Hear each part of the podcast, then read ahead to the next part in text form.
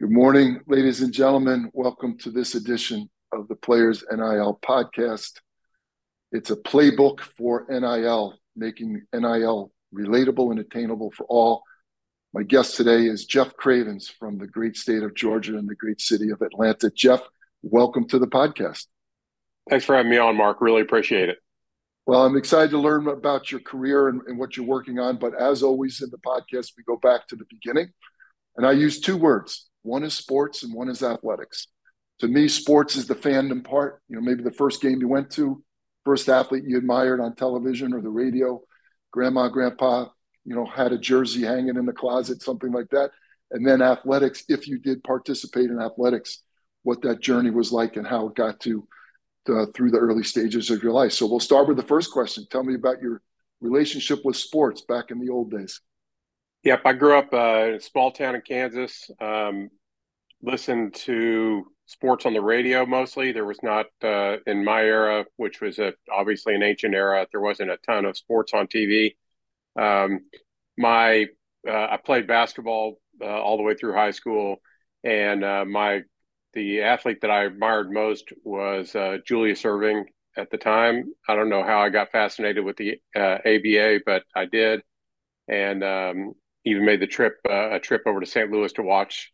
I was think I was one of two dozen people that was in the arena watching the Spirit of St. Louis take on the the, the Nets. But uh, uh, that really kind of I grew up um, almost immersed in sports, uh, either playing reading, following box scores, etc. It just was has always been in my blood, and um, uh, and I really enjoyed playing. Um, and then I realized my senior year that um, I probably it was probably time for me to look uh, for something else to do besides play, uh, since I I've been very extremely lucky in the gene pool, but not in uh, athletic uh, talent.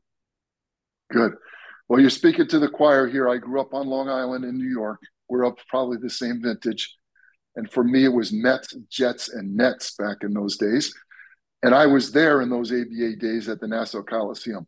What was it about Julius Erving that captivated you? Uh, I think, you know, in those days, if you started to follow it at all, you kept hearing about this guy that did stuff that no one else was doing. And, and it was fascinating. And, you know, there was no you couldn't see highlights, you couldn't see anything. So it was just fascinating. And then when I actually got the chance to meet him when we went to this, the Nets game, guy couldn't have been nicer. Uh, really painted uh, a different picture than I, I, think what most pro sports is. But he was was first class. The whole organization was first class. Spent time with all those players at the team hotel. It was it was unbelievable. Just kind of made my experience. I just read a article about the coach Kevin Loughery and uh, I remember he was a dynamic and a charismatic coach, which to me was interesting. Tell me about the coaches that you followed. Who did you admire? You grew up in Kansas, you said, right? Yeah. I mean, it's the it's the heart of basketball. Naismith, Phog Allen, all of these great historic figures in basketball in particular. Any coaches in that early phase of your life? Yeah, you know, probably the, the two coaches that uh, had the most impact on me is when I went to Kansas and I and I started working almost immediately on the student paper there. Uh, I had a chance to watch a lot of Kansas basketball practices as uh, obviously as and I worked at the games. And Larry Brown was such a profound coach and a basketball mind uh, that even to this day, um, it's crazy how much of a savant he is. Um, and he had a bunch of guys go through there. Uh, Gregg Popovich uh, came through on a sabbatical and, and ended up staying. Uh, Bill Self and John Calipari were GAs. I mean, it was just a, it was an unbelievable period there where a lot of great coaches came through. And then somebody who personally had a lot of impact on me was Mike Gottfried, who was the head football coach. Uh, eventually went on to ESPN, and Coach Gottfried would just uh, really help me out. I was struggling with a decision on an internship, and he called. He goes, "Hey, I'll, I'll call. Let me call my old center." And he called it up, and the, it was, the guy was a sports editor for the Dallas Morning News, which at the time was probably one of the best sports sections in the country. And although I was stunned, I somehow was able to stammer my way, my way through a good 20 minute conversation with the guy giving me career advice. It was awesome. I love it. Larry Brown, talk about ABA, right? He was part yeah. of that with the flared out bell bottom shoes, uh, pants, and the and the platform shoes. And I have this uh, this this thought that you know you can tell a great coach by his coaching tree or her coaching tree. And I happen to know Larry Brown's coaching tree, and thank you for mentioning all those names. It was great and uh, he's made a profound influence on a lot of people. I think Allen Iverson would come around and tell you he was one of the best coaches he ever had. Right? Oh yeah, not maybe not when he was playing under him, but a- afterwards he realized what how how good they had it. So you have this fascination for sports. You love basketball. You're from Kansas. You go to college. You're not an athlete, but you're still connected. Tell me about your career and how athletics has played a part in your career. Yeah, my uh, as my wife tells me, I've never uh, worked a day in my life because I've always worked in and around sports, um, and so I've, I've, really enjoyed it. I started out at after college. I was going to be a reporter. Uh, went to the St. Pete Times, worked in the Clearwater Bureau, uh, went and was able to cover, uh, among other things, uh, Major League Baseball spring training, and um, started to wonder if that was really my career uh, the guy running the sports information office at Kansas, uh, he had always told me, he goes, I think your personality is more fit for athletic administration than being a reporter. And so I took him up on it, went back to my alma mater and worked in sports information, where I, I had probably the most enjoyable professional experience I could imagine. Uh, and I was making zero money, working 80 hours a week, and loved every minute of, minute of it. Um, from there, um, right after we won the national championship in 1988, I took a job with the U.S. Olympic Committee. Didn't really know anything about the Olympics and ended up spending almost six years in Colorado Springs. Uh, got to go to three or four Olympic Games there. Um, really had a gr- you know great met phenomenal people. Uh, was really a great time. Uh, had the pleasure to work for a guy named Harvey Schiller, who was the commissioner of the Southeastern Conference and then became the executive director there and uh, was really a great time there. From there, I, I, I took the hardest job I've ever had in my life, which was I managed the Olympic torch relay for the Atlanta Games, and um, it, it, was it was a challenge because we had probably about fifteen thousand people run with the torch across the country, and uh, nobody had email, nobody had cell phones. Uh, communication was a challenge, uh, but we somehow got through it. Um, and then from there, I, I, started working at Turner, and that's where I, I, moved into digital, more of the digital business. Um, I've run, uh, I've worked for big media companies, uh, Turner Sports. Uh, I ran broadband video for what they used to call broadband video, which is now streaming at ESPN uh, for a period of time. I did a couple. I've done a couple of startups. One was a high school recruiting platform called Be Recruited, uh, which uh, we grew to about 2 million active users and college coaches. And I really, that's when I really got into the business and outside of just uh, uh working on the media side. Um, and uh, then I, I, did some work with uh, NBC Sports, a lot of work at Golf Channel, even though I'm not a golfer and I don't really follow golf, but I did a lot of work on the digital business there. And now I work at On3. So it's, I don't know that I've had a uh, necessarily a very linear uh, career path, but uh, it's been a lot of fun and um, and I've been very fortunate. So it's I've got great experiences and met a lot of great people. I didn't plan on asking this question, but it just begs the question: What's the common theme in all your jobs? What did you learn? What made you successful? Uh, I think one of the biggest traits uh, that I think uh, is maybe one of my strengths is uh, is listening. I think when you listen, you can learn a lot. And I've been fortunate enough to be around people that I've been able to take bits and pieces of learning that I've done with almost anybody that I've dealt with, and uh, it's really uh, served me well. Um, I think uh, too many people feel like they have to make an impression and and really focus more on what they're going to say than what the other person's saying. And I think that that's probably the biggest thing that I've learned is I've been able to take away a lot from a lot of different people. And, you know, in general, people that work in sports, they're they're really great people. There's a lot of great people there. I have lifelong friends at each stop that I've ever been. You're at On Three now. Tell us about On Three and tell us about your job specifically. What do you work on? Yeah, so uh, On Three is uh, started by Shannon Terry. For people familiar with the recruiting space, he he founded Rivals and sold it. He founded Twenty Four Seven and and sold it. On Three is more of a uh, uh, lifelong passion for Shannon, and he wanted to do something more than just uh, the recruiting business. So I've known Shannon for 20 years. We spent time trying to figure out, you know, when we could do something together. And he started on three at almost the exact same time that NIL started.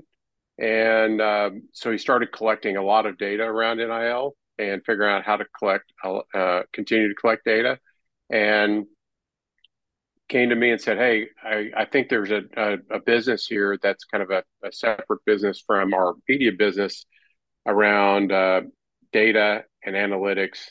Uh, probably focused a lot on NIL, um, and I think we can un- un- unlock and really serve the athlete here, as well as serve the overall community.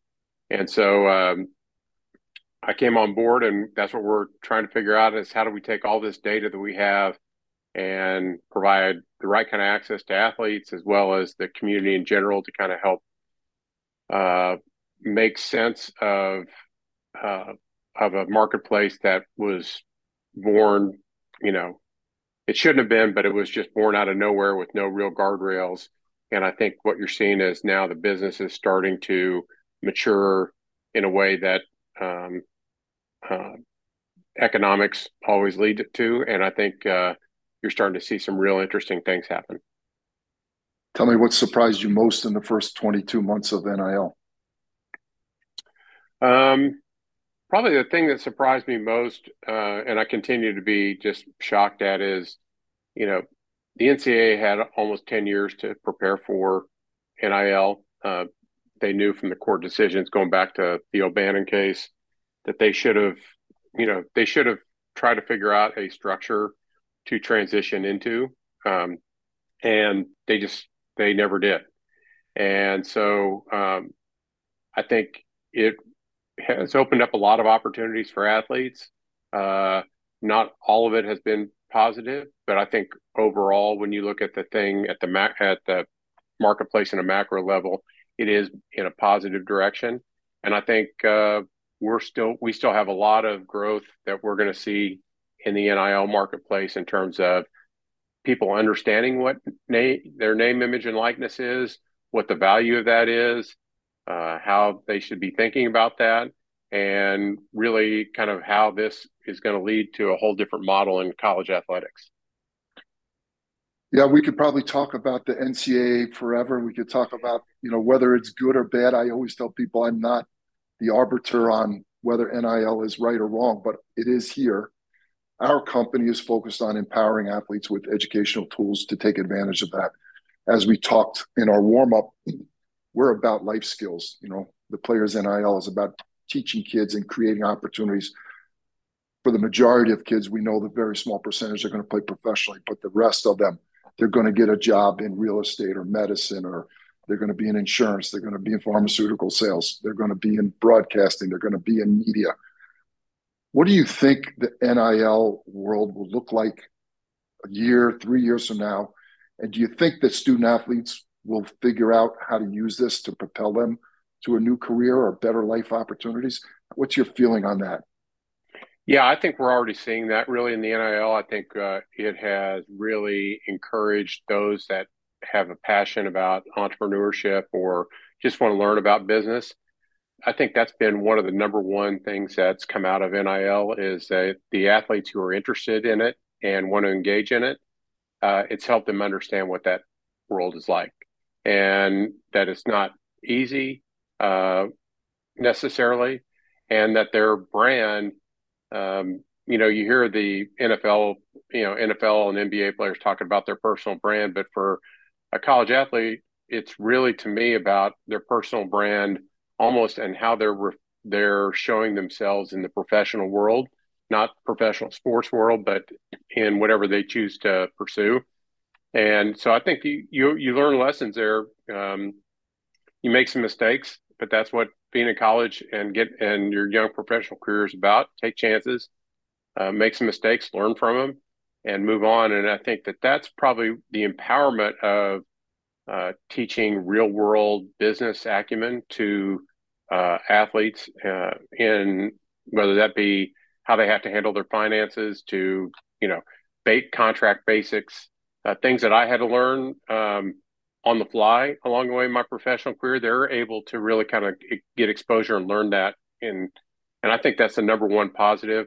Uh, you know, money and and everything is is great, and you know I know how much even uh, fifty bucks in college uh, meant for me, but uh, you know I think that you know the money and stuff is is almost secondary to the life skills that um, you're enabling athletes uh, by allowing them to explore things like name, image, and likeness. And then the other thing that I think um, really that this has unlocked is there's a lot of power in college athletes, particularly regionally and locally, where they can do a lot of good uh, with working with businesses. And you know, there was a lot of things that I think uh, athletes in a past era wanted to do to help out, but but couldn't because of the restrictions. And I think that uh, this is one area where I see a lot of athletes using their name, image, and likeness in a way that's really positive uh, for them and their community.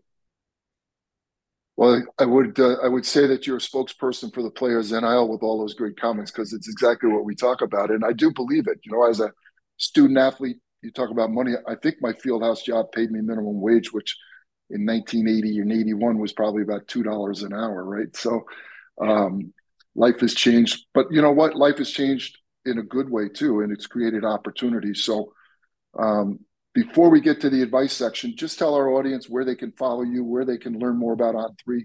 It's a chance for you to shamelessly plug yourself and your company. Yeah, I think uh, on uh, the if you are interested in NIL and really want to follow what's going on, we have a couple. Uh, we have a, a, great Twitter handle on three NIL uh, that you can find on Twitter. Uh, our sports business and NIL uh, content is all aggregated um, under a web address on3os.com. And um, finally, we have a we just launched a newsletter that uh, we've got really strong positive response from from a lot of different types of people that kind of aggregates NIL news. Um, uh, some of it's uh, legal, some of it's marketing, uh, what brands are looking for, et cetera and um, that's a, a, newsletter that comes out three times a week that uh, we just launched uh, this past week. So uh, we're trying to get out. We we have a full time staff of people who cover the NIL marketplace, um, and we're trying to get that information out to as many people as possible because I think, you know, the big thing is, you know, I, I just saw a, a survey. I was just talking to a guy about a survey and you know, over 60% of college athletes don't really under, have any kind of understanding what NIL is. They've just heard NIL and, and money. That's it. Yeah. Uh, that's great. I think your company does a great job. And, as an NIL news junkie, I will tell you that I read as much as I can and I read on three's publications digitally all the time. Last question, last part. Jeff Cravens high school senior. You get a chance to go back and give yourself advice, career advice, life advice what's your advice channel look like? Um, I think you know the advice that I would have give give myself at 18 is, um, you know, I the stuff that I was not interested in in college, uh, the classes, uh, I didn't get nearly enough out of them as I should, and uh, I look back and I probably you know should have taken a different path, uh, uh, more business oriented, just to learn some fundamentals that I had to learn on the fly uh, which made life a little bit harder for me early on. Um, and I think that goes back to my whole thing is, you know, I don't know that I listened very well when I was 18, uh, but I learned the importance of that uh, and really have used that to uh, advance my career probably faster than maybe I would have because I, I did take an unconventional uh, career path, but I was able to listen and assimilate that information. And you know, that's one thing that I see sometimes is people just uh, aren't uh, they think when you're talking to them that you're trying to tell them what to do and you're just trying to offer advice. And if they want it that's fine. If they don't want it. And i think too many people just say well you know what's this old guy know? Maybe that is true. I mean my kids certainly don't listen to me but uh you know i'm i also live into the axiom that an expert is anybody who doesn't live in your house uh which is i think what uh what most kids do. But that's uh I think that's the biggest thing is, you know, understand that you can get a lot of value that can help you in your life uh, from unexpected people and experiences, and to take advantage of that by really, you know, listening and not worrying about what's on your device and, and really engaging in conversation. I think that that's something that can really help people go, uh, moving forward. It's great advice. Thank you for that. And I once worked with six and seven year olds in an athletic forum, and I had to tell a young girl one time that every time she opened her mouth, her ears closed. and she, you could see her; she was off on the side, trying to figure yeah. it out. But but it was the same message. So, Jeff, you're a great guest. Uh, I appreciate you sharing your journey. Uh, congratulations on an amazing career. And I think your wife is right. You know, you're lucky. Probably you enjoyed every one of those jobs, and I think our audience would probably look and say they would take any one of those jobs and those experiences. We wish you well with On3. We thank you for all of your contributions to the NIL space and wish you nothing but luck with On3 and the rest of your career. Thanks, Mark. I really appreciate it. Enjoyed uh, enjoyed the, the conversation. Awesome. Have a great day.